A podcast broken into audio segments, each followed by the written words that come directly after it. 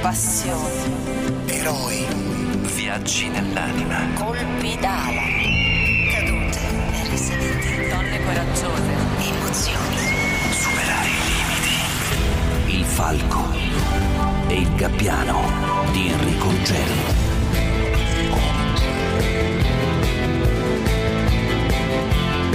Quando noi ci riuniamo e decidiamo quale storia, di quale storia parlare, cosa fare, cosa non fare, naturalmente ci, ci affidiamo a elementi. La cosa principale è, insomma, è, è che succeda qualcosa degno di essere ricordato. E in questa trasmissione ne abbiamo visti tanti, insomma, di, di, di quelli che noi chiamiamo colpi d'ala, svolte alla storia, persone che hanno superato i loro limiti, che hanno fatto del bene per sé e per gli altri, o anche viceversa storie di personaggi assolutamente negativi, ma eh, che eh, nel loro modo di, di votarsi al male avevano qualcosa di unico. Beh, la storia che vi raccontiamo oggi ha tutti questi elementi concentrati su un'unica figura. Anche questa è una cosa che ci piace, a noi piace quando non ci sono mm, demarcazioni nette e scontate tra il bene e il male. Eppure è possibile nella vita fare del bene e fare del male allo stesso tempo. Ecco, questa è, in realtà è, dimostra la grande unicità del protagonista della storia che stiamo per raccontarvi, una delle figure più controverse nel passato del nostro paese. Un uomo eh, che molti ricordano per essere stato l'unico vero funzionario dello Stato capace di sconfiggere la mafia, altri ricordano il modo discutibile con cui lo fece, lo chiamavano il prefetto di ferro, lui era Cesare Mori. Eh, Stanno orinando, eccellenza. Cesare Mori alza la testa dalle carte. È sorpreso, ma cerca di non mostrarlo. Da tre giorni i fascisti controllano la città. È stata di Italo Balbo l'idea di mandare gli squadristi a pisciare in faccia al prefettissimo. Mori non ha l'abitudine di cedere alla piazza. Fin dall'inizio dei disordini ha fatto tutto il possibile per resistere, ma dopo ogni carica i fascisti sono tornati all'attacco sempre più numerosi, mentre la reazione della forza pubblica si è progressivamente infiacchita. È chiaro che comandanti e subalterni hanno poca voglia di adottare contro i neri quei sistemi che usano volentieri contro i rossi.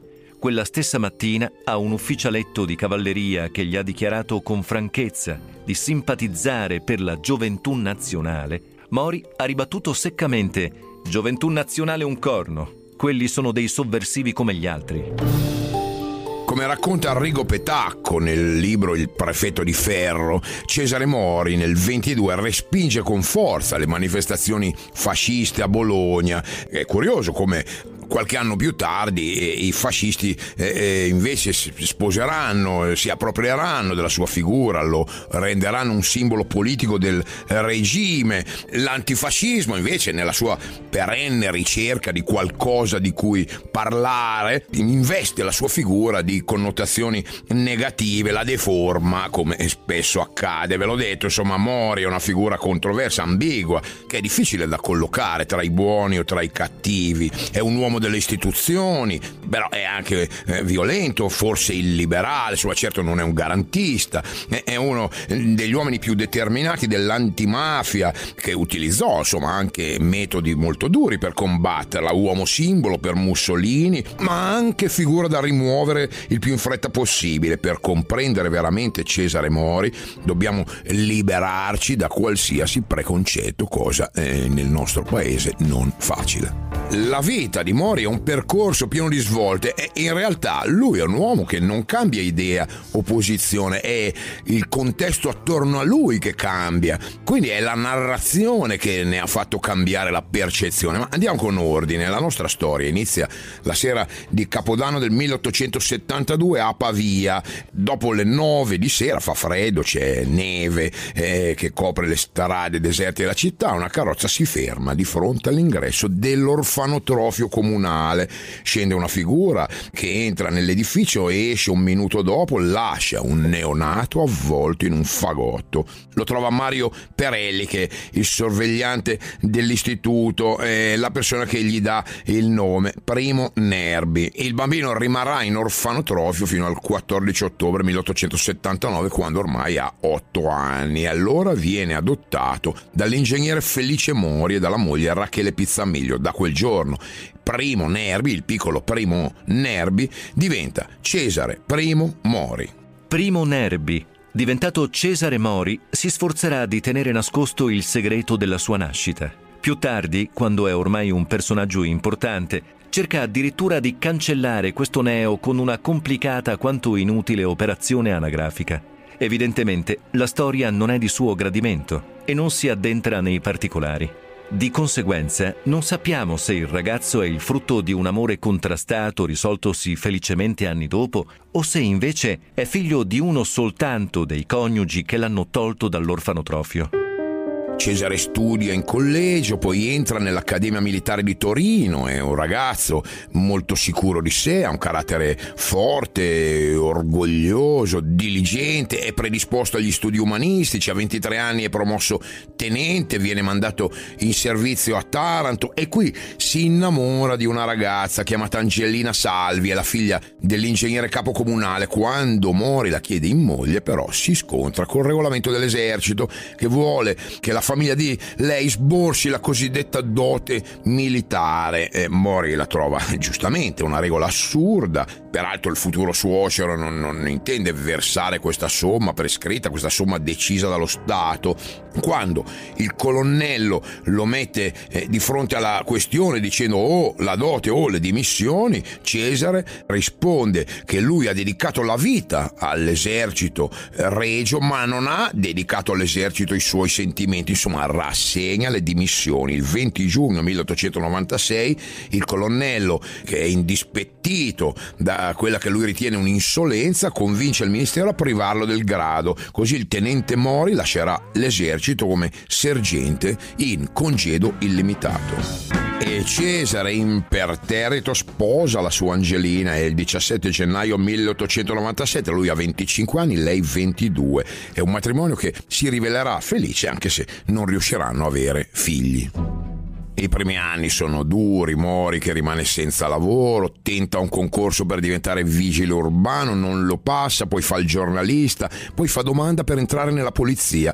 E prima ha un colpo di, di genio, un colpo d'ala, un po' azzardato, scrive un libricino con una sua personale proposta di riforma del regolamento della Polizia di Stato, insomma spara in alto, lo pubblica a sue spese, ne spedisce una copia ai dirigenti del Ministero dell'Interno e a tutti i questori e anche ai suoi futuri esaminatori autori. Il testo è un testo di un'ottantina di pagine con diverse osservazioni sui metodi polizieschi dell'epoca, oltre che bozza per 460 articoli di regolamento eh, scritti da lui, scritti ex novo.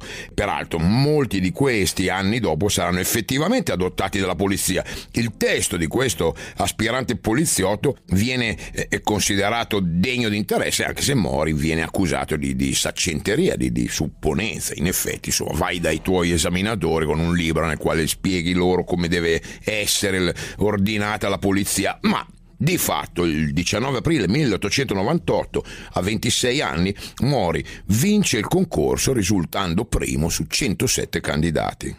Per un poliziotto il momento è difficile. L'Italia dei notabili, sconfitta in Abissinia dalle bande male armate di Menelik, è scossa all'interno da sussulti rivoluzionari spinti dalla pellagra che fa strage nelle campagne e dalle vergognose tasse sulla miseria, più che dall'incitamento dei capipopolo, i contadini si agitano sempre più spesso. Per carabinieri e poliziotti non resta molto tempo da dedicare ai malfattori. La difesa delle istituzioni ha la priorità su tutto. Mori sembra fatto apposta per operare nelle situazioni difficili, viene assegnato a Ravenna in quelle eh, zone, faceva caldo, erano posti complicati in quegli anni, lui si distingue per la sua scaltrezza, per la sua abilità di servizio, un uomo d'azione, è stimato dal popolo, temuto dagli anarchici, dai repubblicani, è noto per essere un poliziotto, diciamo tutto d'un pezzo, ma anche pronto al colloquio. Questa caratteristica lo renderà stimato a sinistra. E lui non è insensibile ai problemi della gente, ai problemi del popolo. Quando può arriva al compromesso in uno dei rapporti di, dell'epoca, ad esempio scrive così. La disoccupazione, assai sentita in ogni stagione, si aggrava durante l'inverno in modo preoccupante e doloroso. Migliaia di uomini validi e robusti, in meritata fama di gagliardi lavoratori, si trovano condannati, con le relative famiglie, all'inerzia assoluta e ai maggiori stenti. Nessuna risorsa, nessuna riserva. Unico capitale le braccia, il paletto e la carriola forzatamente inoperosi. Resistono finché possono, poi scoppiano e scendono in massa su Ravenna per dare all'autorità la tangibile sensazione di come stanno le cose. Insomma, Mori capisce ma non può condividere, lui ritiene imprescindibile l'ordine pubblico e, quindi per esempio fa uso di, delle cariche, cariche della cavalleria, è molto determinato nel far rispettare le regole, è consapevole di svolgere un servizio per gli altri, a favore della comunità.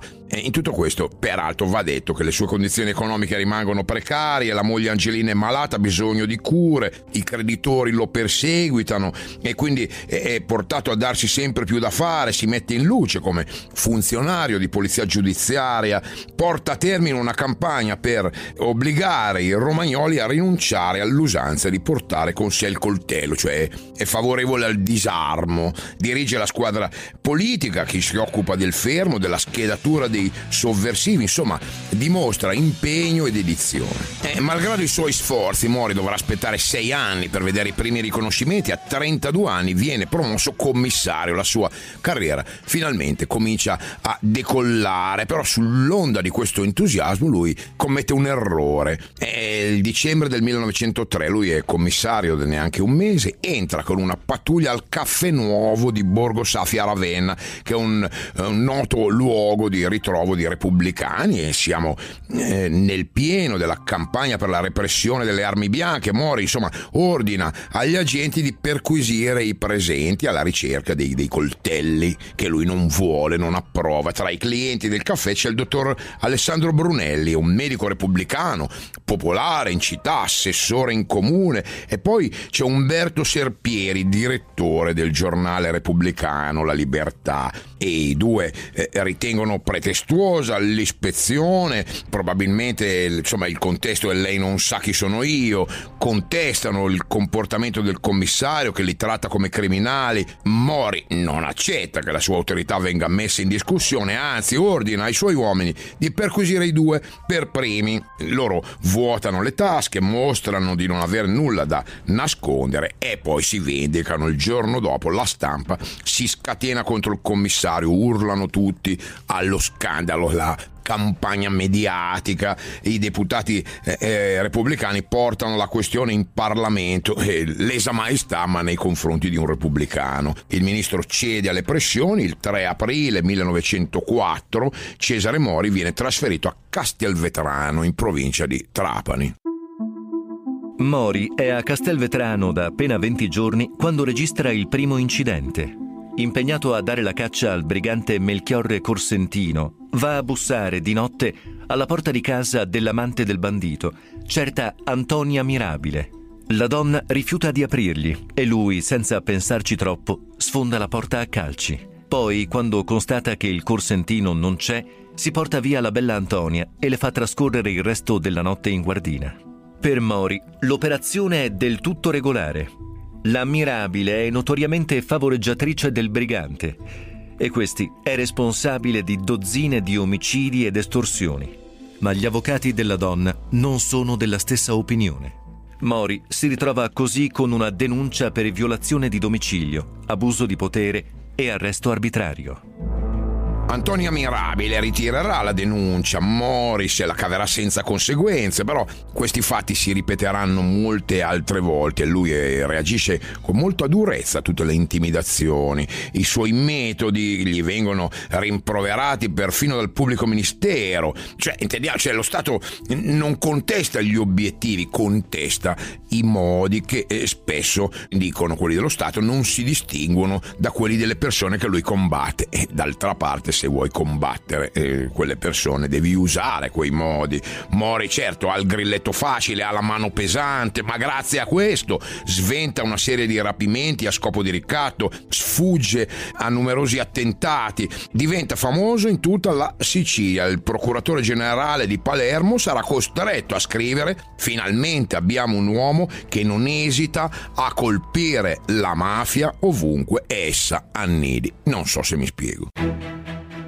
Nel gennaio del 1915 Mori viene trasferito a Firenze, viene promosso vicequestore, però con l'entrata in guerra dell'Italia lo Stato ha bisogno di nuovo di lui in Sicilia perché ci sono centinaia di disertori che stanno ingrossando le file dei briganti dell'isola, il brigantaggio, un altro problema grosso in Sicilia eh, in quegli anni. E per combatterli il governo forma delle squadriglie speciali composte da carabinieri, poliziotti, poliziotti cavalleggeri e il comando viene dato proprio a lui, a Mori, che occupa militarmente i villaggi che danno rifugio ai briganti, capisce che ci sono delle connivenze insomma, tra la, la gente e i briganti e lui li isola, fa arrestare i favoreggiatori, veri o presunti, non va troppo per il sottile, rastrella interi paesi in poco tempo, costringe i latitanti a uscire allo scoperto, vince lui, i più fortunati saranno arrestati, gli altri moriranno negli scontri. Il successo è celebrato dalla stampa nazionale che intitola Colpo mortale alla mafia. Un articolo, un titolo del genere in Italia non si riuscirà più a fare. Mori sa bene che i briganti e la mafia sono due cose molto diverse perché per colpire davvero l'onorata società eh, bisogna andare nei luoghi del potere. A Mori questo non è permesso, anzi viene allontanato, il governo richiede la sua presenza a Torino, promuove atti Moveator, Utta Moveator, eh, lo promuovono per toglierlo dalle scatole. Viene promosso questore, decorato di medaglia d'argento al valore militare, ma invitato a lasciare Palermo entro 24 ore. E lui vive queste promozioni come sono in realtà, cioè come una sconfitta, ma lui in Sicilia ci tornerà ancora. Il falco e il gabbiano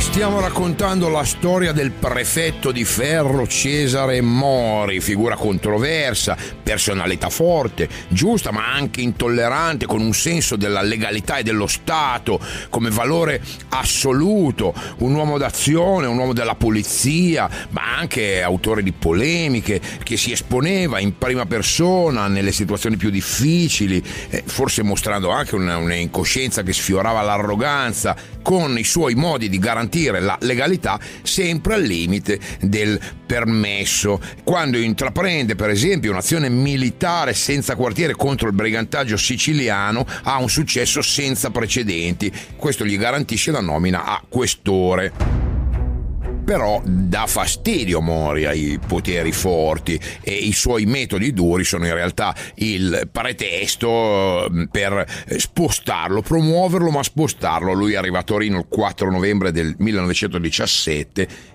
in un momento caldo, dopo la disfatta di Caporetto, Torino è diventata teatro di moti popolari molto violenti, deve gestire la situazione, si dimostra ovviamente determinato. Intanto ridimensiona l'allarmismo che c'era, mette sotto accusa l'azione provocatrice di alcuni esponenti del fascio, insomma gestisce così bene eh, la situazione che il primo ottobre 1919 viene mandato via, viene mandato a Roma come reggente della questura, quindi lo promuovono ma lo spostano un'altra volta. E a volerlo a Roma è Francesco Nitti, presidente del Consiglio, ministro dell'Interno. È lui che ordina a Mori di reprimere i moti nazionalisti contro la rinuncia italiana alla Dalmazia. E, e ricordate l'Italia vince la prima guerra mondiale ma poi in realtà viene umiliata da una pace fatta dalle grandi potenze eh, che penalizza l'Italia. E, il 24 maggio 1920 peraltro negli scontri muoiono sette persone decine di feriti. Mori che fa arrestare i fiumani e i dalmati residenti a Roma. E, e questo suscita proteste accuse di abuso di potere. E poi interverrà ancora in Sicilia e poi a Bologna. È proprio lì che si inasprisce il suo scontro con i fascisti col prefetto che eh, insiste perché i lavoratori vengano assunti senza considerare considerare l'affiliazione politica dei lavoratori, emette un decreto che proibisce la mobilità, ehm, in pratica vuole contrastare i tentativi dei proprietari terrieri fascisti di imporre un monopolio sul mercato del lavoro. Ecco come Arrigo Petacco descrive il rapporto tra Mori e i fascisti. I fascisti lo odiano perché Mori, uomo tutto d'un pezzo, coraggioso e sempre pronto all'azione, possiede in fondo tutte le caratteristiche di cui dovrebbe essere dotato, secondo l'oleografia ufficiale, il perfetto fascista. Ma lui fascista non è. È invece il nemico più insidioso, l'ultimo valido ostacolo che ancora si oppone al fascismo per la conquista dell'Emilia e forse del paese. Una mezza dozzina di uomini come lui potrebbero infatti ripristinare senza grandi sforzi la legalità in Italia. I fascisti lo sanno, per questo la guerra contro il prefetto di Bologna diventa una battaglia politica di importanza nazionale. Il 20 novembre del 1921 il governo Bonomi cerca di contrastare l'azione delle squadre fasciste e conferisce a Mori poteri straordinari su tutte le province italiane, gli dà pieno controllo delle autorità militari e civili, dei carabinieri, delle autorità di pubblica sicurezza. Poi invece ci si oppone, c'è cioè chi si oppone duramente alla decisione del governo. Insomma, il 9 dicembre Mori rassegna le sue dimissioni che vengono respinte dal Presidente del Consiglio e il 27 maggio 1922, lo abbiamo raccontato all'inizio della nostra storia, le squadre fasciste comandate da Leandro Arpinati, Italo Balbo, Dino Grandi e Michele Bianchi occupano Bologna, assediano la prefettura, il 2 giugno il governo cede alle pressioni fasciste, si impegna a allontanare Mori e neanche due mesi dopo lui verrà trasferito a Bari. Il 10 novembre, dopo la nomina di Mussolini a presidente del Consiglio, Mori viene ritirato dal servizio attivo e collocato a disposizione. Va a vivere a Firenze, scrive un libro che si chiamerà Tra le zagare oltre la fuschia, nel quale ricostruisce eh, la sua prima esperienza in Sicilia. Insomma, per Mori sembra arrivata alla fine e invece tutto sta per cominciare. Durante i primi anni del regime fascista la questione meridionale diventa protagonista dell'agenda politica.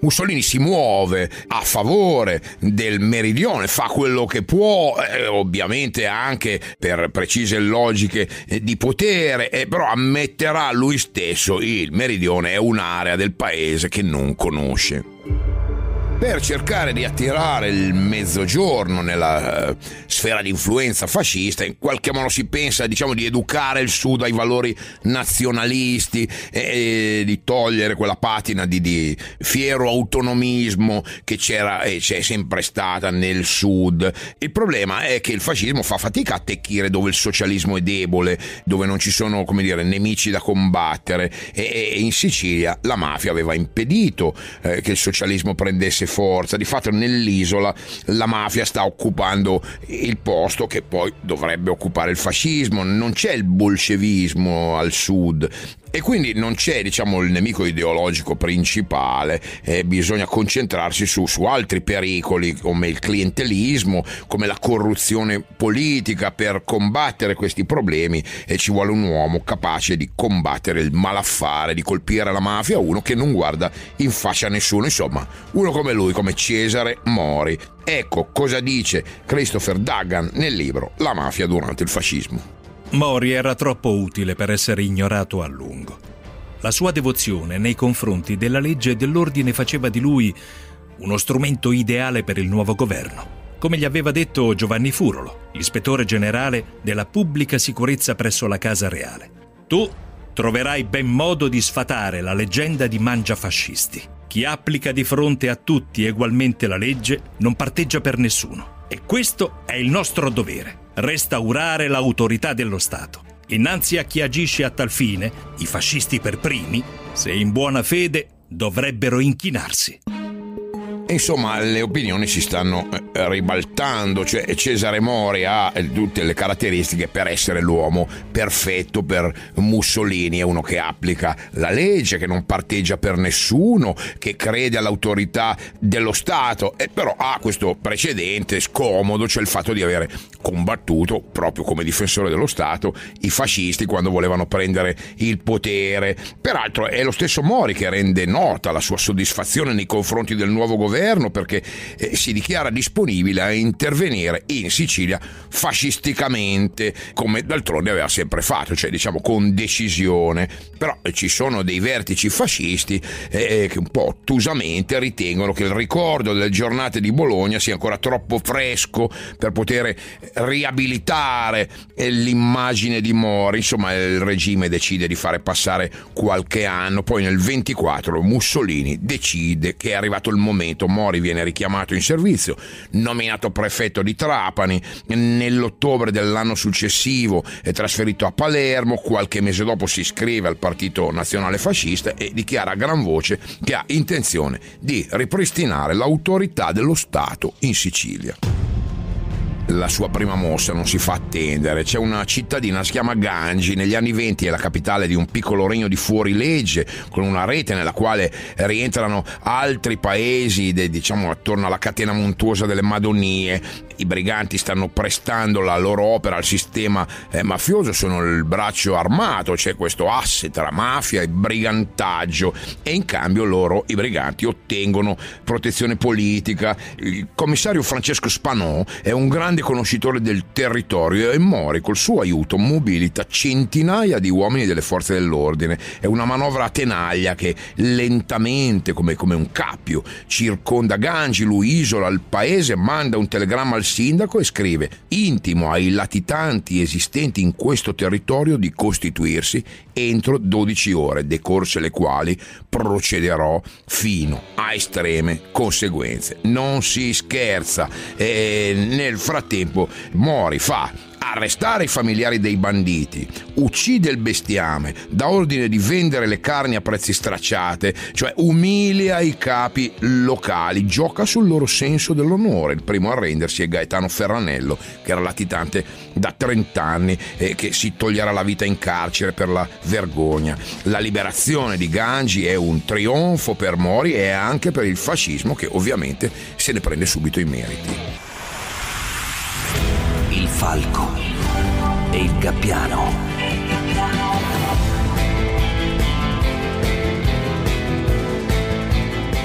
Metodi discutibili e risultati indiscutibili, l'operato di Cesare Mori è accolto con entusiasmo dal regime. Mussolini telegrafa al prefetto di Ferro e lo esorta a proseguire senza riguardi. Il fascismo, scrive, acutizzerà col ferro e col fuoco la piaga della delinquenza siciliana.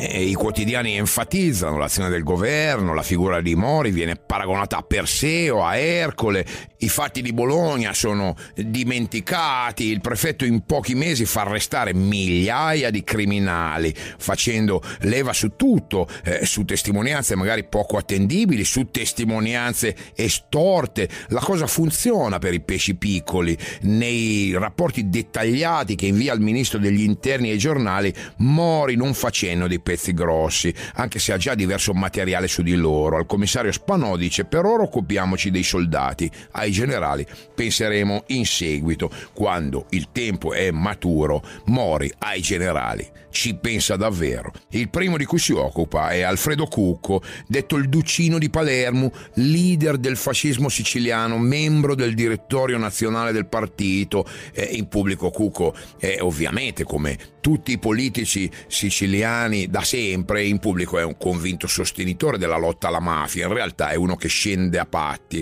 Quando Mori tocca la sua rete, Cucco reagisce, comincia a criticare apertamente il prefetto, cerca di metterlo in cattiva luce negli ambienti romani. Mori risponde, mette assieme un dossier su di lui dal quale emergono i rapporti di Cucco con la mafia, emergono gli atti di corruzione che ha compiuto. Il 2 gennaio del 1927 Cucco verrà denunciato e dopo alcuni accertamenti Roma decide di sciogliere il fascio palermitano. Ecco cosa scrive Mussolini in una lettera indirizzata a Mori. Signor prefetto, le confermo le direttive assegnatele per la sua ulteriore attività, e cioè disinteressarsi delle vicende Cucco e accoliti, poiché l'individuo non ha importanza, né bisogna dargliene facendolo assurgere al ruolo di vittima provvedere alla liquidazione giudiziaria della mafia nel più breve termine possibile e limitare l'azione di ordine retrospettivo. L'opera è a buon punto e deve essere ultimata. Insomma, Mussolini vuole chiudere alla svelta non solo il caso Cucco, ma tutta l'operazione antimafia in Sicilia. Cosa fa? Chiede a Mori di colpire da quel momento in avanti, ma di non indagare troppo sul passato. Ma Mori non è un uomo che si ferma. Il secondo pezzo da 90 che finisce sulla sua strada è il generale Antonio Di Giorgio. È un eroe della prima guerra mondiale. Nel 26 aveva assunto l'incarico di comandante delle forze militari siciliane settimane, quando gli viene chiesto un rapporto sull'operato di Mori, del prefetto di Palermo, lui si lascia andare a una critica molto accesa, parla di errori giudiziari, del fatto che i veri capi delle cosche non sarebbero stati toccati. Mori non ha paura, non si fa intimorire, anche se ha di fronte un uomo tenuto in gran conto dal regime, un eroe di guerra, lui invia al duce documenti che indicano un legame di, di Giorgio con la mafia di Mistretta. Il generale prova a difendersi, eh, va da Mussolini, lo incontra direttamente e il giorno dopo quell'incontro decide di dimettersi da tutti i suoi incarichi evitando in questo modo di, di incorrere in eh, imbarazzanti procedimenti giudiziari. Naturalmente Di Giorgio ha della credine personale terribile nei confronti di Mori, però quando lo critica in realtà le accuse non sono tutte infondate, Mori usa metodi brutali che a volte colpiscono anche innocenti e Mori però non è solo questo. Per esempio, sue sono le parole tra le più nobili mai pronunciate nei confronti della mafia. La mafia teme più la scuola che il carcere. Con questa idea lui si dedica a una campagna educativa per i giovani siciliani, interviene personalmente nelle scuole, parla di mafia, parla di omertà nella Sicilia degli anni venti, fa sentire la presenza dello Stato anche nei piccoli paesi, va a fare comizi dove eh, mai un rappresentante statale aveva messo piede. Il 16 giugno del 29 però arriva un telegramma di Mussolini. Mussolini gli dice che lo ha sollevato dall'incarico per anzianità di servizio. In realtà il suo congedo è legato a una precisa volontà politica. Mori è un uomo pericoloso, è un uomo imprevedibile che non guarda in faccia nessuno, lo hanno dimostrato le vicende di Cucco e di, di Giorgio e poi il tema della mafia comincia a indispettire i fascisti che per i loro fini propagandistici vogliono semplicemente che la questione eh, eh, si consideri un problema risolto. L'azione di Mori fu salutata dal governo come un successo definitivo. Discussioni sull'argomento furono considerate inopportune e la parola mafia fu cancellata dal linguaggio ufficiale. Quando se ne parlava veniva usato il passato remoto. Non sorprende il fatto che i siciliani che lavoravano a Roma negli anni 30 sorridessero nel sentire affermare che la mafia era stata distrutta. Ma in fin dei conti, cosa restava da fare se non ridere? Le azioni di Mori hanno inferto un colpo durissimo alla malavita organizzata, ma probabilmente è stato fermato prima. La mafia è battuta, ma non definitivamente, purtroppo lo sappiamo.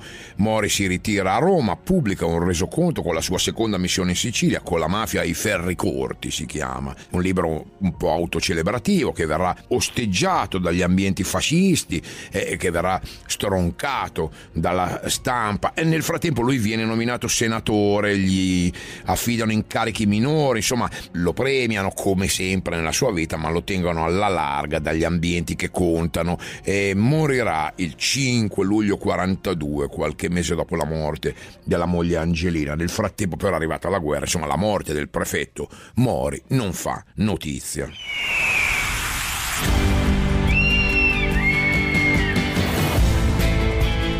Mori una volta aveva detto non può essere perfettamente forte nel mondo se non chi è solo e forse queste sono le parole che lo definiscono meglio, è un uomo che è stato tante cose, eh, buone e cattive, noi abbiamo cercato di mh, raccontarvele senza preconcetti, è stato un uomo delle istituzioni, è stato uno che ha difeso lo Stato, ma ha usato anche la violenza eh, nel suo desiderio di educare le nuove generazioni eh, a una società migliore, la sua figura presterà sempre il fianco alle contestazioni, ma è ciò che va detto a suo onore che verrà contestato da destra e da sinistra e questo in genere insomma è un buon segno. E, e il giudizio sull'uomo può anche essere severo, ma la riflessione è che la sua storia eh, ha, è mossa da un valore, il valore dello Stato, un valore che non si può non ammirare. Se volete mandate dei commenti, segnalate altre vite sulle quali volete che io punti il microfono, sapete dove trovarmi. Ciao, a domani. Il Falco e il Gabbiano, un programma di Enrico Ruggeri. Testo di Paolo Buzzone, produzione a cura di Luigi Speciale e Anita Panizza.